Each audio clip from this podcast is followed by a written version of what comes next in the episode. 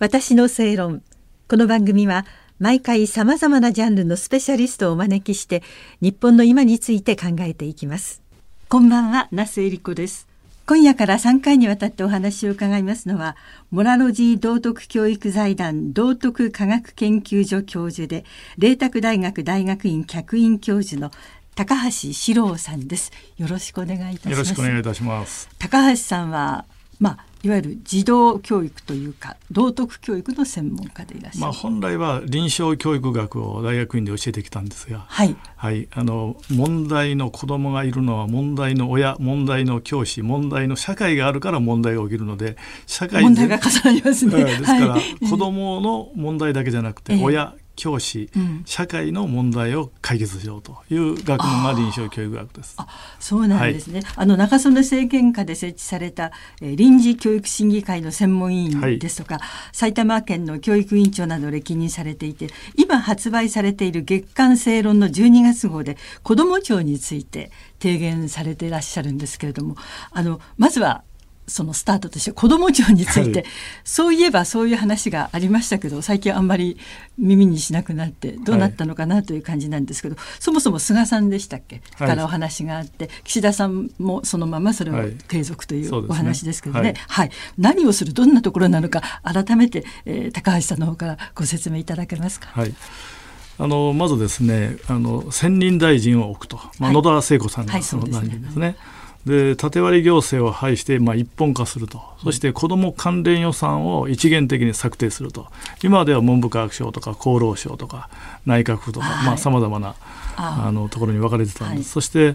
例えば私はあの政府の男女共同参画会議の議員を4期8年やってきたんですがそこでは男女共同参画基本計画というのは5年ごとに作られるんですね。うん。今子ども庁が考えているのは同じように基本計画を作ると、はい、そうすると5年おきに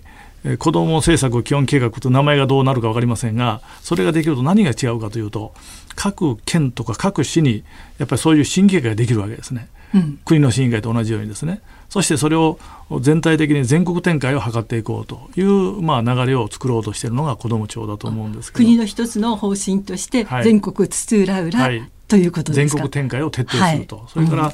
大きな流れは3つありましてね、ええ、これはまあ国連勧告に基づいてるんですけども子ども基本法という法律を作ると、はい、これは子どもの権利条約というものをもっと包括的に定めるもので、うん、それからあ調整機関として子ども庁を作ると、はい、3つ目がね独立した監視機構を作ると言ってるんで、まあ、子どもコミッショナーという仮称がついてるんですけど監視する子どもの権利が保障されているかどうかを監視する独立機関を作ろうと。はい、はい、権利が保障されてるかちゃんときちんとされてるかどうか見る機関を作りましょう、ということですね。はい、はい、そして9月から始まったのはですねこれあの官房長官のもとに子ども政策の推進にかかる有識者会議というのが立ち上がりまして、はい、ここであのどういうことを子ども庁がやるかということが議論されてますが、はい、その中にはですね、えー、かなり多岐にわたってましてえー、子どもの命安全安心の確保とか児童虐待や重大ないじめ自殺不登校への対応の強化子どもの貧困の解消、えー、安心して妊娠出産子育てができる環境整備とか就学時などに格差を生じさせないなどの教育と福祉の連携とか、まあ、かなり多岐にわたっている。ですから、うん、一口に子ども庁は何をしようとしているかというとこれだとはまあ言えない点があって。でもどれもあのとても、えー、扱われている問題ですいじめにしても、はい、貧困にしても、はい、差別にしてもいろいろな、はい、あのことで取り上げてまあ、新聞なのなんかの見出しになることも多い、うん、そうですね、はい。はい、子ども政策を総合的に、えー、議論し展開しようとい。うことだと思うんですけどね。うん、はい、はいであのその子ども庁に関してですけども、はい、高橋さんが一番気になってらっしゃること。問題じゃないかと思ってらっしゃることというの、はい、これあの正論に書かせていただいたんですけどね、えー、その元をたどっていくとね、まあ、国連勧告に基づいているんですね、はい、ところがね勧告っていうのは英語でリコメンデーションと。これは推奨に過ぎないわけです、どうしてもそれを実行しないといけないという強制的なものではないわけですね。しかし、これが水戸黄門の印籠のようにですね国連が勧告してるぞというふうにその利用されてる面がある。例えば子どもの権利とか子どもの最善の利益という言葉が何度も出てくるんですね。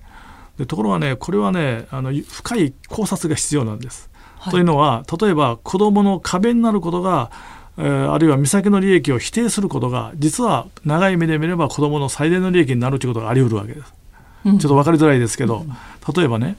あの会津藩の犯行日清館にならぬことはならぬものですというのがあるならぬことはならぬものですと。はい、でそれをこれは他律なんです。うん。他律によって自立自分を律するというね。他律によって自立へ導くというのが教育なんです。あ何でもこうだああだというその、ええ。やりたい放題って言ってるんですけれども、え、そういうことだけではなくて、はい、はい、導くということですか、はい、つまりね、目先の利益を何でも子どもの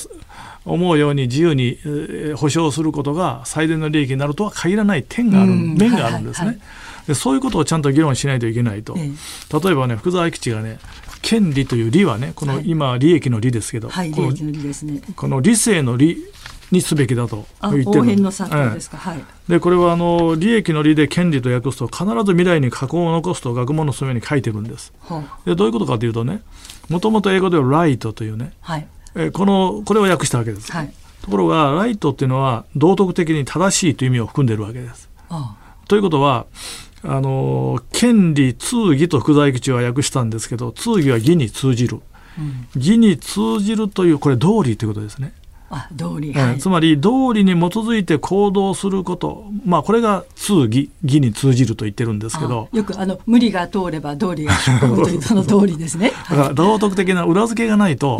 うん、ライトにはならない。はいはい、ところが今子どもの権利の議論は、うん、そういう道徳的な正しさということを抜きにして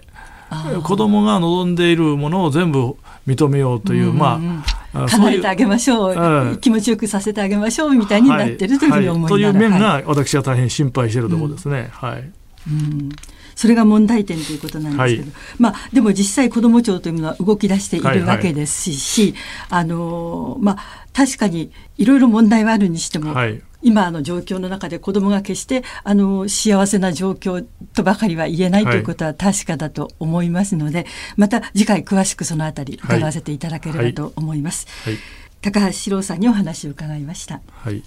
私の正論お相手は那須恵理子でした。